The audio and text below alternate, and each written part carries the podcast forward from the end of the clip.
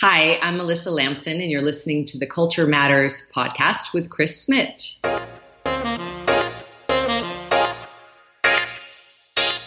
Build your cultural competence. Listen to interesting stories. Learn about the cultural fails and how to avoid them. Get the global perspective here at Culture Matters on International Business. Your host, Chris Smith, has a plan. A plan for people who are looking for a solution. He makes you understand cultural diversity better by interviewing real people with real experiences.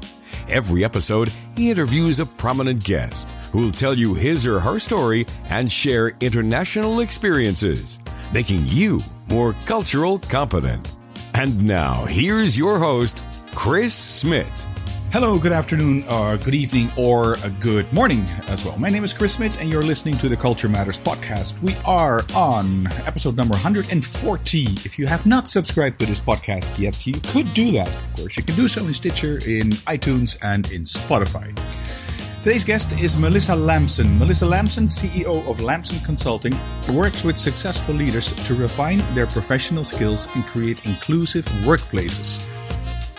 She knows that when leaders present the best version of themselves, individuals, teams, and the organization wins. Melissa works side by side with a global list of C level executives. Throughout her career, she has helped build strong leadership cultures, developed managers and leadership learning programs from the ground up, and acquired first hand knowledge of several leading industries, including the latest advancements in artificial intelligence. We talk a lot about diversity, and of course, when you talk about diversity, you also have to talk about inclusion, and that's what we're going to talk about. Let's get right to the interview.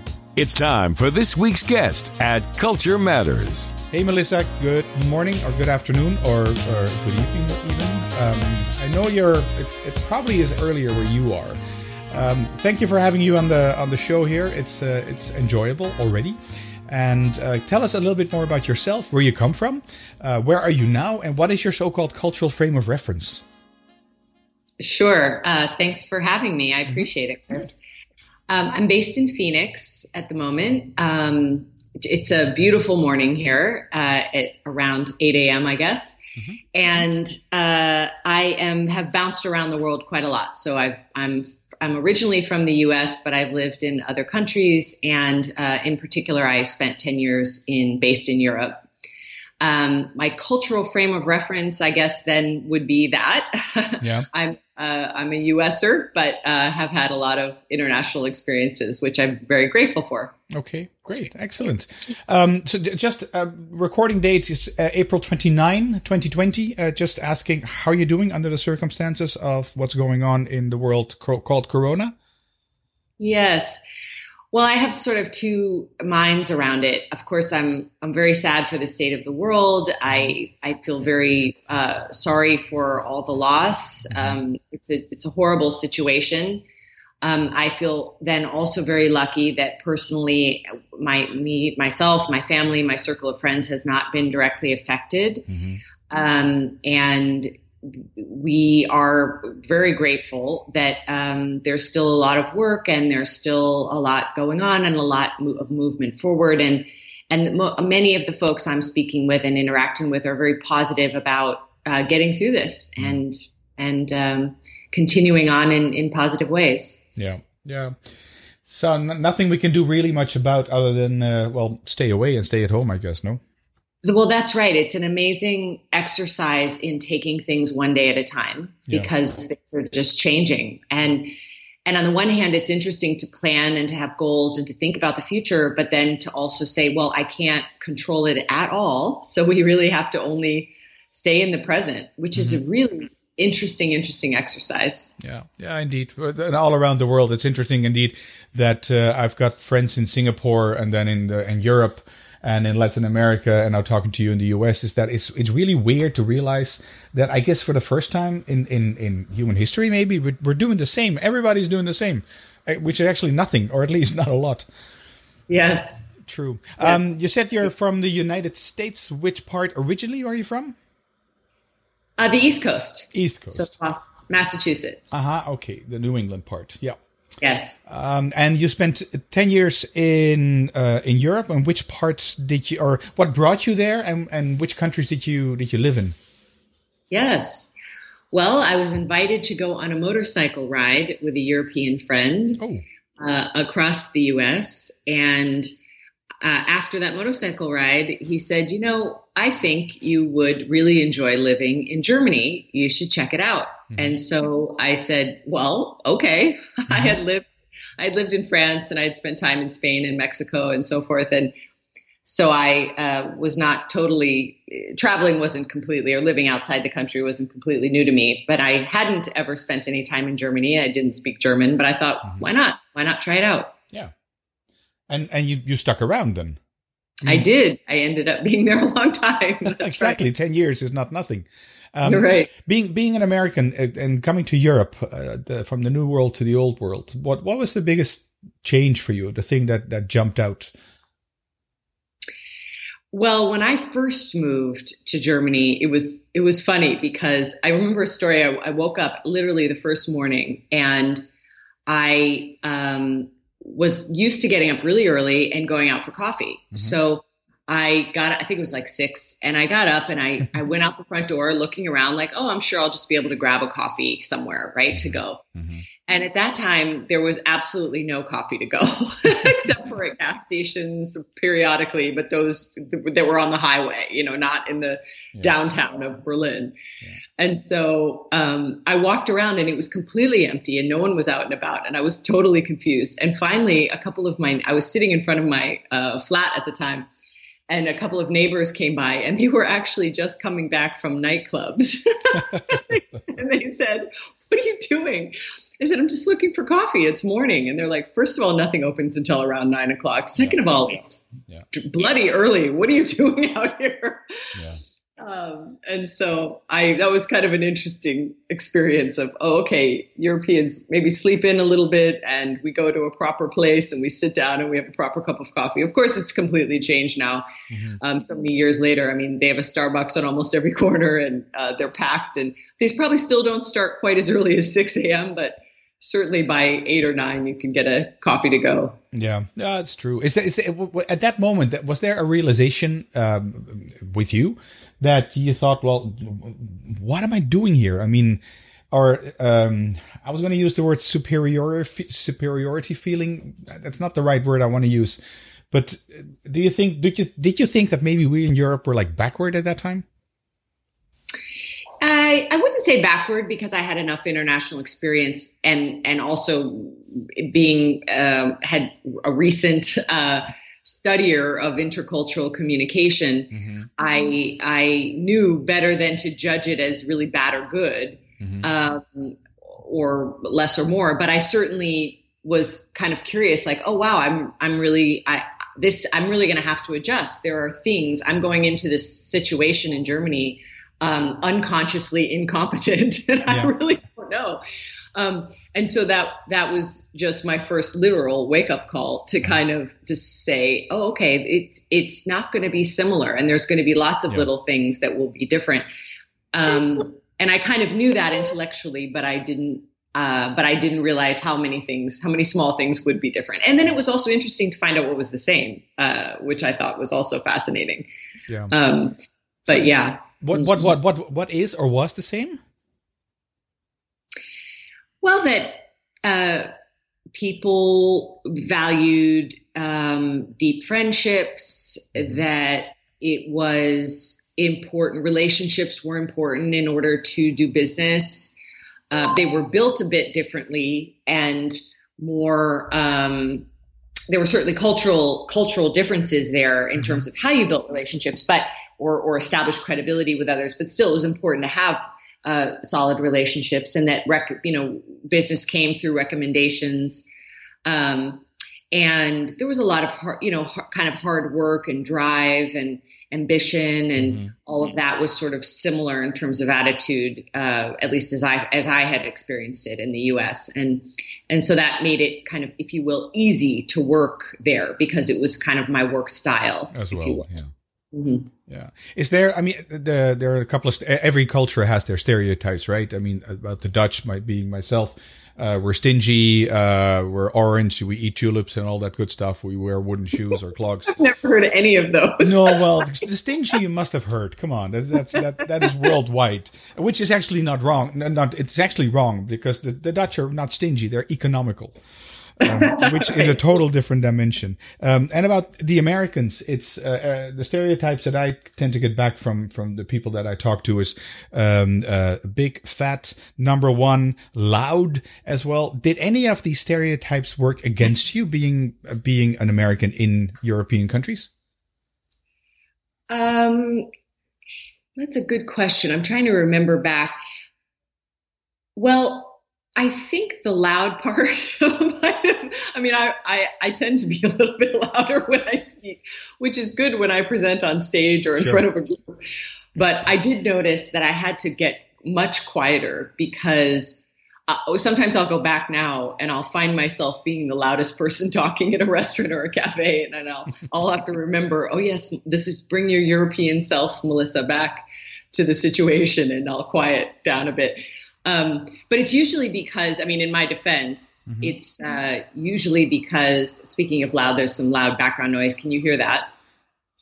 No. Okay, good. Um, the uh, it, I, in my defense, we do have a lot of loud music and louder environments in the U.S. Mm-hmm. So I think mm-hmm. we're used to talking over all of that, and it's just not quite so loud. In fact, it's interesting you said that. Um, one of the things I've missed dramatically uh, being in uh, this time of COVID is that, um, and being in quarantine, is that I remember that on beautiful evenings in Europe, you could you'd be on your balcony or you'd open your windows and you would hear kind of this soft murmur of talking mm-hmm. where everyone's sitting on their balconies, they're drinking wine, they're eating something, and they're talking with their friends or their family. Yeah. And we would just hear this nice soft murmur. And it was so reassuring um, to just hear that. And I could imagine that that's been helpful for a lot of my European friends and colleagues now uh, mm-hmm. because it just gives you this sense of community, right? Mm-hmm. And I was, I, I, and I, I, just the other day I had that and I, I was remarking how when we open our windows and we're listening outside, we don't have that. You might hear the occasional um, you know, loud noise or even a, like a yelp or a bit of a, not a scream in a, in a scary way, but just sort of like a, I'm watching something on TV and it made me laugh really right. loud or made yeah. me, but you don't hear this nice, this, this conversation that can carry on for hours and hours at a, at a nice, soft kind of level yeah. volume. Yeah, makes so. Makes anyway, sense. it was interesting. Yeah, that makes good sense. What, what, uh, if I can ask the question, what made you go back? To the U.S. Yeah. Oh, love. Um, oh, okay. I fell in love with my husband, who was American, and uh, we had a long distance relationship. Actually, it was interesting. Skype had just come out, Ooh. and so we were able to call and talk to each other uh, over Skype, and that mm-hmm. was great because obviously it saved us quite a lot of money. Yeah, yeah I can imagine. Yeah. we could also see each other, which was fun um, and for a couple of years, and then really made the decision to come back. And I worked all over the world, and I spent a lot of time in the U.S. as well. So it wasn't really a big leap for me mm-hmm. business wise. Mm-hmm. Um, but I had started two companies in Germany when I was there, and I sold one of them, and then uh, kind of moved my uh, global leadership practice back to the U.S., if you will. Mm. Okay. Is there any of, of the countries you mentioned, a few countries in Europe that you have been, um, Germany, France, Spain, any of those countries that you particularly like more than the other, or you felt more at home? Oh yes, I mean, if I had my choice, uh-huh. I would live probably in the south of France. Um, it's just amazingly wonderful there. Um, Italy is fabulous too. I really enjoy my time there. I guess it's hard to pick one, but I, there are parts of many. Um, I had never been to, Co- I, embarrassingly, this is so embarrassing to say. um, I had never been to Copenhagen the whole time I lived in Europe. And then I had a project there when I had, after I had moved back here, mm. and I spent some time there and it was glorious. And I thought, oh my gosh, how can I get an apartment here and live here like part time? it was so great. Um, so I think there's just so many parts of Europe that I could easily live in. And I wouldn't mind living back there again someday. So because it, then you can easily travel anywhere within Europe mm-hmm. uh, to spend time. Because um, people don't realize this, but once you get over there, you can actually do it quite economically. Um, it's just getting from the U.S. to there that's really the expensive part. Yeah, true, true, true. Yeah, no, good point. And and well, certain countries are more expensive than other countries, but nonetheless, it's I mean, it's to that extent comparable. Um, which which actually leads me to a, a, segue to something that you mentioned earlier um, about uh, things being different. For instance, we talked about Germany, but also similarity. Uh, if I if I take that to culture in general, uh, mm. talking about cultural differences, is there? What do you think, in your opinion, where should the focus be on on the stuff that we have in common, or the stuff that that are that is that we that well that is different that we differ in? Yeah, I think that's a very interesting question. Um, and I'm actually love that you asked that question because I do think, and this may be a little bit um, controversial, but I actually think that if, if let's say, if you're a leader in an organization, mm-hmm. you most likely have some moniker of emotional intelligence and ability to relate to other human beings. let's let's Hopefully. presume that politically correct. Yes. so, if that's the case, you will find common ground and similarities with people easily and quickly. Where I think it really becomes complicated is when all of a sudden you realize there's a dramatic difference in the way that we see see something mm-hmm. in terms of making a decision or proceeding ahead or with with a project, um, deciding whether something's ready to deliver or not um, all of that. I think so. I actually do think that if you're an experienced leader and you have a, a certain amount of interpersonal skills, that you should really look and mind for what is different. Hmm. Okay. That, that, that, makes good sense. I'm asked the, I asked the question because I get uh, asked this question quite often as well. Um, and f- my opinion is, is, is indeed that focusing on the differences is by far more important than focusing on the similarities because in general we take the similarities for granted. I mean, the fact that you and I are communicating in, communicating in English, you being native, me not, uh, but we take for granted that we do understand each other. And um, I compare it with if you have like ten pairs of shoes. And of one pair, actually, the left shoe always hurts. You will always feel that hurt. While the left, the, the right shoe, you just don't, don't realize that you're wearing shoes. Um, That's and, right. And this actually dramatically came came in into reality in the in 1999 when then my employer, the airline KLM, the, the Royal Dutch Airlines, um, tried to marry Alitalia, and what their program was actually focused on focusing on the similarities. And that marriage ended drastically in a very expensive bill for uh, for the Royal Dutch Airlines. So, yes, that's that's, that's at least what uh, what I think. Um, is it, you mentioned this skill as well. Uh, what is what is the most important skill, or what should or most important skills, I guess, someone um, should should be as a as a global leader, or if you work in an international company. Yeah, well, it's interesting because a lot of people have asked me, and they probably ask you this too as an interculturalist, mm-hmm. won't your jobs be no longer needed, right? Because as the world goes global, everyone's going to be sort of a mishmash of culture and and they'll all sort of understand how to work together and we'll have much more contact with each other. And so will it really be necessary? And I think actually our jobs are going to be needed more than ever because as things get more and more automated, mm-hmm. two things are happening. One, people are obviously it's it's less their their skill base is not as technical and tactical, right? Um, as uh, that's not needed as much anymore.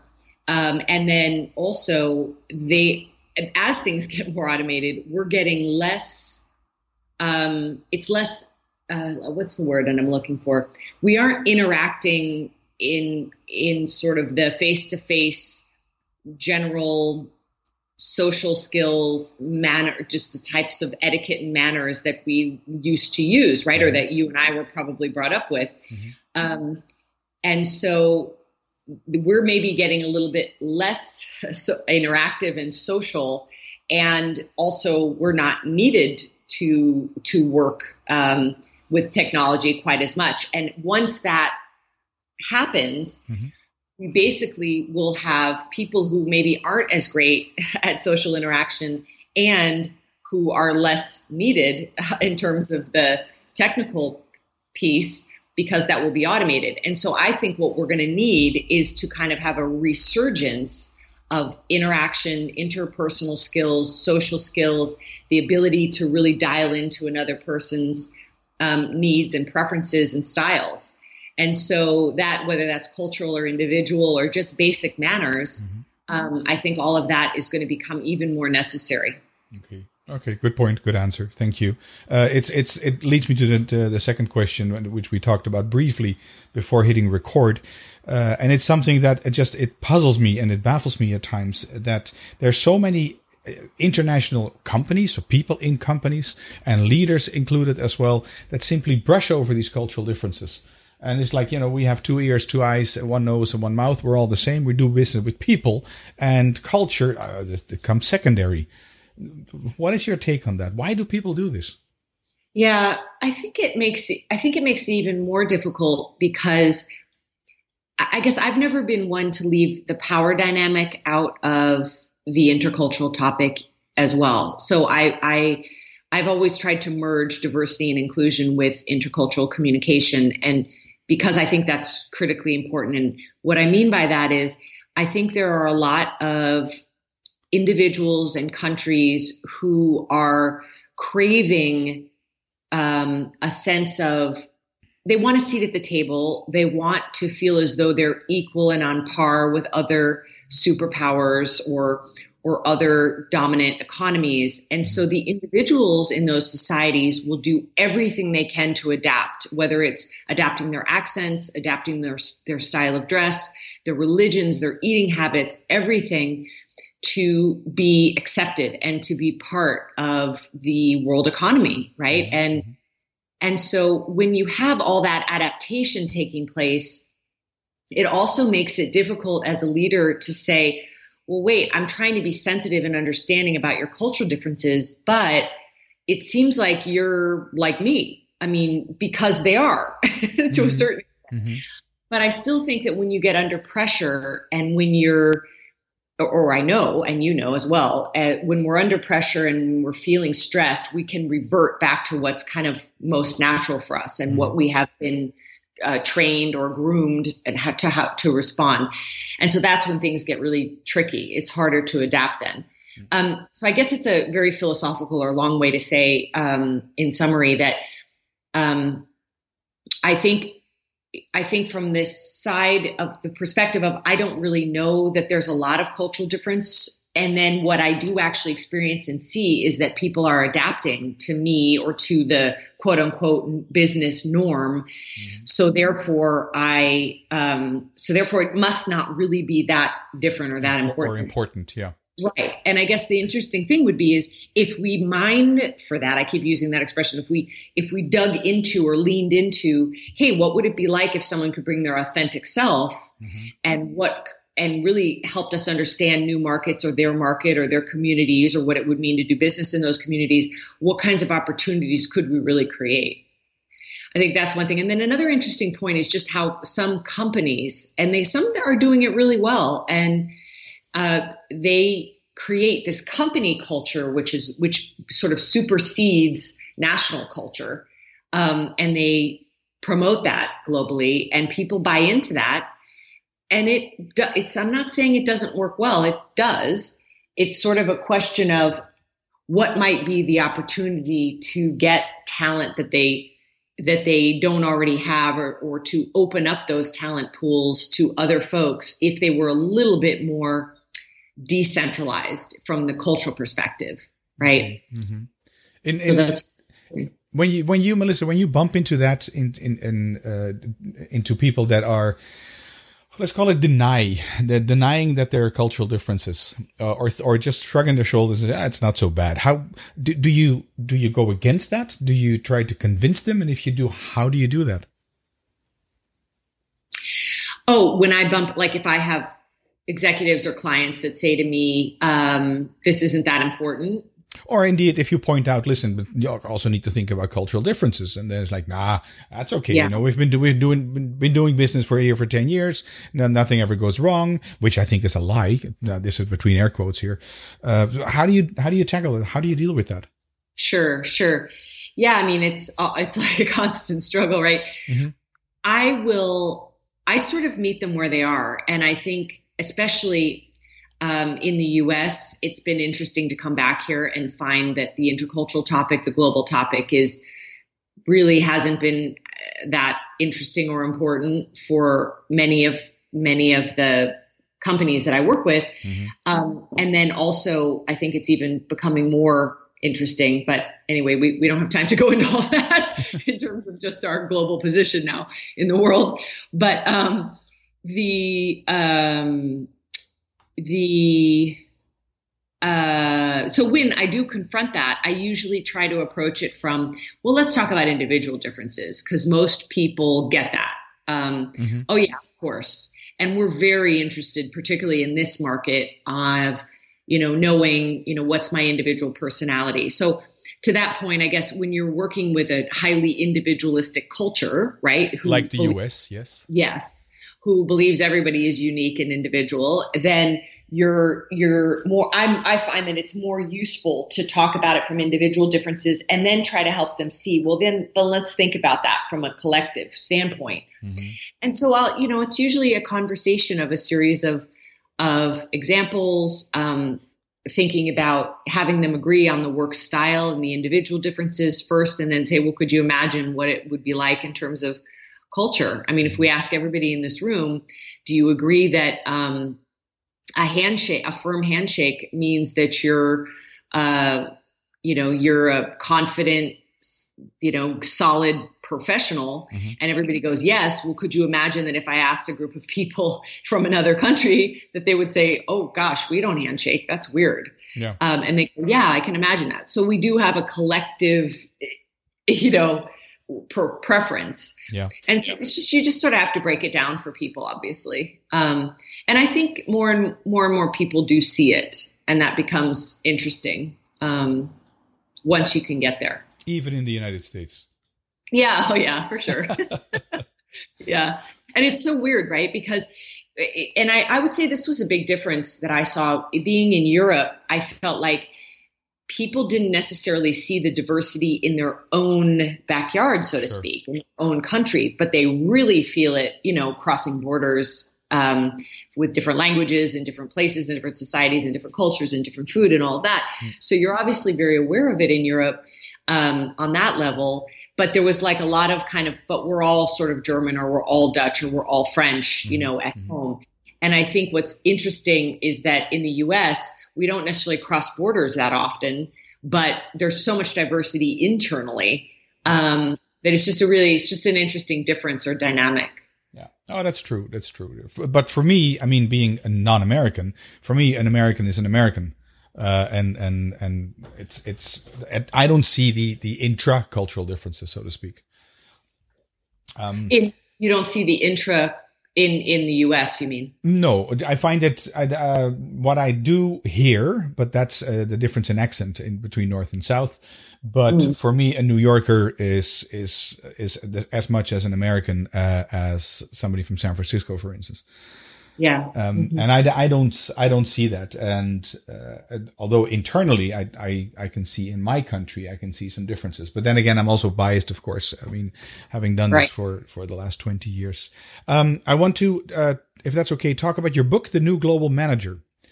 Yeah. Um, can you talk a little bit about what you're talking about there? And, um, and I was thinking about this, the title, the new global manager. So how did, how did the old global manager look like? right. Well, my contention with the book is that we are all working globally, even if we're not working internationally. So I did try to gear the book towards an American audience, particularly, although I think, you know, anyone will find value in it. Mm-hmm. But it was to basically say that even if we're not traveling abroad, we're working in a global context because we have so many people who have relocated here uh, to the US. We have so many USers relocating outside of the US. Um, uh, people are just moving around from every country. And we ha- we are confronting global mindsets everywhere. And so whether that's virtual or face to face or traveling or not traveling, I think we need to have that sensitivity to what does it mean to manage globally.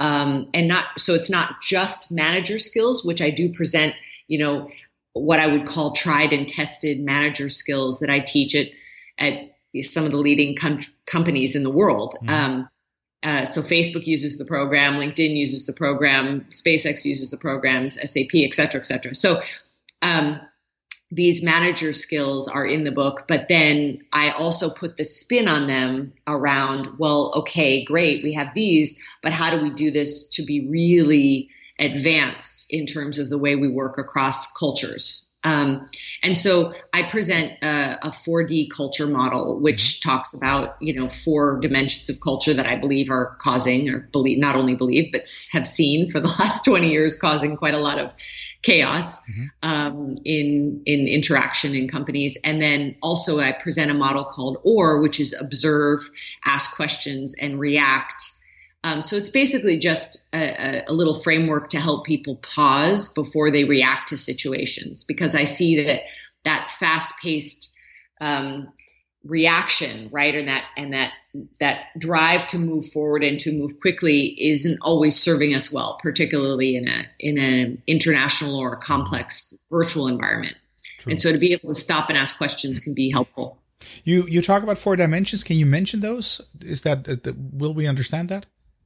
Uh, yeah, sure. Well, um, indirect versus direct co- communication. So, what does yes mean? What does no mean? Mm-hmm.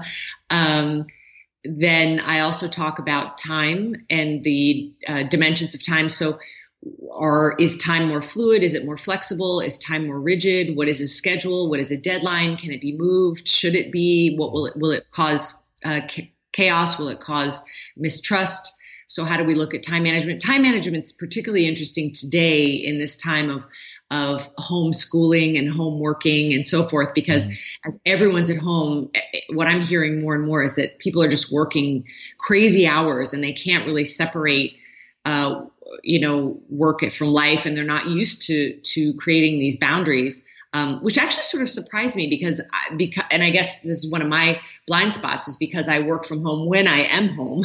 yeah. Uh, I've found a good way of balancing that, but not not that many people. I guess not everyone has, obviously. So it's interesting. And then um, the other dimension is thought patterns. So am I more process oriented or more results oriented in terms of how I might approach a project? So how much planning do I need before I can start, and how can I should I uh, start and then just sort of make it up as I go along? Mm-hmm. Um, and then the last piece is hierarchy, uh, which I call social distance in terms of um, how, how, what is my relationship to the authority mm-hmm. and who I presume is is in the authority and can I disagree or argue with that? Um, what's my role? Do I take direction or do I challenge, et cetera, et cetera? Yeah, makes makes sense. Yeah. Okay, that's interesting. Social distancing meant meant in the sense of hierarchy, hierarchy and not in the in the context of of uh, of Corona. Of Correct, of COVID. Correct. it's, Correct. A bit, it's a bit different. Where, um, if people are interested in this book, where can they find this? It's on Amazon, and I have a, a Kindle version, uh, paperback, so mm. pretty much all forms. Okay. Yeah. Excellent, great. Um, yes. I'm uh, I'm going towards the uh, the the my last two questions. And that is, can you give us three tips to become more culturally competent, please? Sure. Um, do some Googling. I mean, there's lots of information out there on the internet. If you are interested in learning more about um, specifically the theory of cultural differences and what are some of those uh, practices, there's lots of information out there. You don't need an expensive tool to to learn all of that mm-hmm. um, these days. Uh, certainly, my book is pretty inexpensive. That'll share information. I'm, I'm, there's lots of other books out there too on the topic.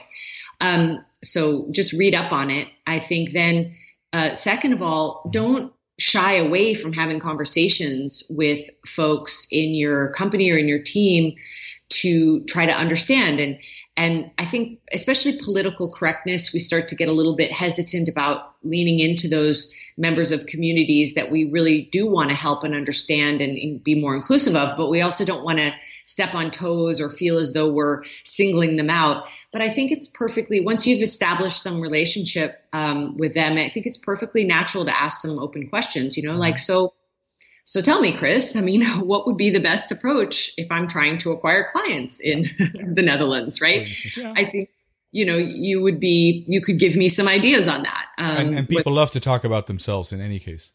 That's right. So just be curious and ask questions. And then I think um, anything that will help you just develop more emotional uh, competence and um, and and intelligence, whether it's an assessment or a tool to really uh, look at who you are and what your preferences are, and then to, to understand how that may interact with others will certainly help you. I use a tool called um, Insights, which I really love, and that's about individual personality, but it's much more nuanced. So it doesn't sort of put you in one category. It shows you what your preferences are, but then how you can lean into other um, methods and styles of communication. And I personally love that one for looking at yourself as an individual. Um, and I also uh, am, a, am certified on the Global Mindset Inventory, which I also really like because it really looks at us as a global citizen, not necessarily as an individual culture or as a member of just a specific culture, but also what are my global leadership skills and abilities. Okay. So both of those are pretty interesting assessments, but there's obviously many out there. Okay, that's cool. I'll put those. Um, I'll put those on the website as well with links where where you can find that. And if people want to find you, how can they do that? Super, yeah. Lamson Consulting. So my last name, L A M S O N consulting.com. Uh, Melissa at lamsonconsulting.com. And also, I do, uh, I have a pretty big network on LinkedIn. Very happy to connect on LinkedIn. Um, I vet all of my contacts there. So be really be happy to, to, to connect there and share, share resources. And uh, would be a pleasure. All right. Fantastic. All right. All right. Well, great. Nice talk. Uh, nice and, and and um, uh, I was saying jumpy, no, no, but but like nicely paced as well. I liked it a lot. Good. Oh, thanks, Chris. My Excellent. pleasure. Happy All do it. Any- okay, well, thank you so much for coming on the show, and uh, well, I'm pretty sure we'll bump into each other in the future. Sounds great. Take care. Bye bye. Thank you. Melissa, thank you again for sharing the information. I hope you got some value out of this information, you as an audience. If you haven't subscribed to my podcast, you can do so in Stitcher, in Spotify, and in iTunes. And while you're at iTunes, might as well leave a review. That would be really nice. Thank you so much. All right, the music you hear in the background is from Bensound. Check them out at bensound.com. I am Chris Smith. This was the Culture Matters podcast, and I'll be back in two weeks' time. That's it for this episode. Culture Matters, making you understand cultural diversity better by interviewing real people with real experiences. Your host, Chris Smith, has a plan. A plan for people who are looking for a solution.